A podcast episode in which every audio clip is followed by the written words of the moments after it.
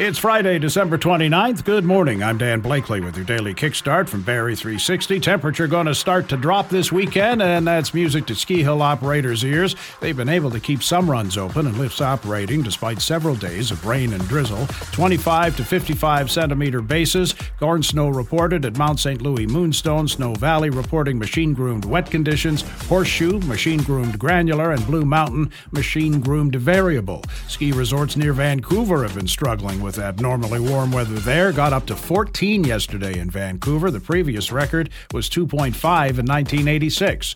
Crews have recovered the body of a second teen from the Rideau River in Ottawa. The two boys who died, along with two other friends, fell through the thin ice during unseasonably warm weather Wednesday.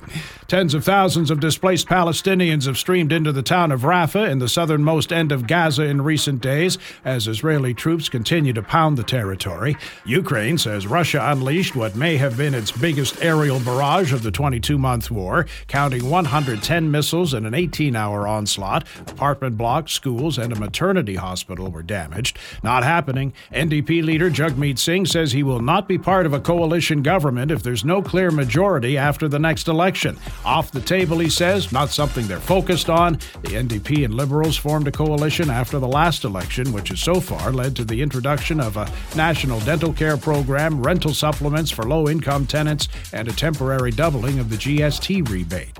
Minnesota woman is suing her dentist. She had decay in virtually every one of her teeth, her lawyer suggesting that it was inconceivable to try to deal with it all in one five and a half hour visit that his client suffered significant injuries as a result of the four root canals, eight dental crowns, and 20 fillings. Not to mention an unsafe dosage of anesthesia. Periods of rain and drizzle today, temperature falling to 3 this afternoon. That's your kickstart for December 29th. We're back again tomorrow. Until then, remember, change is scary, but so is staying the same.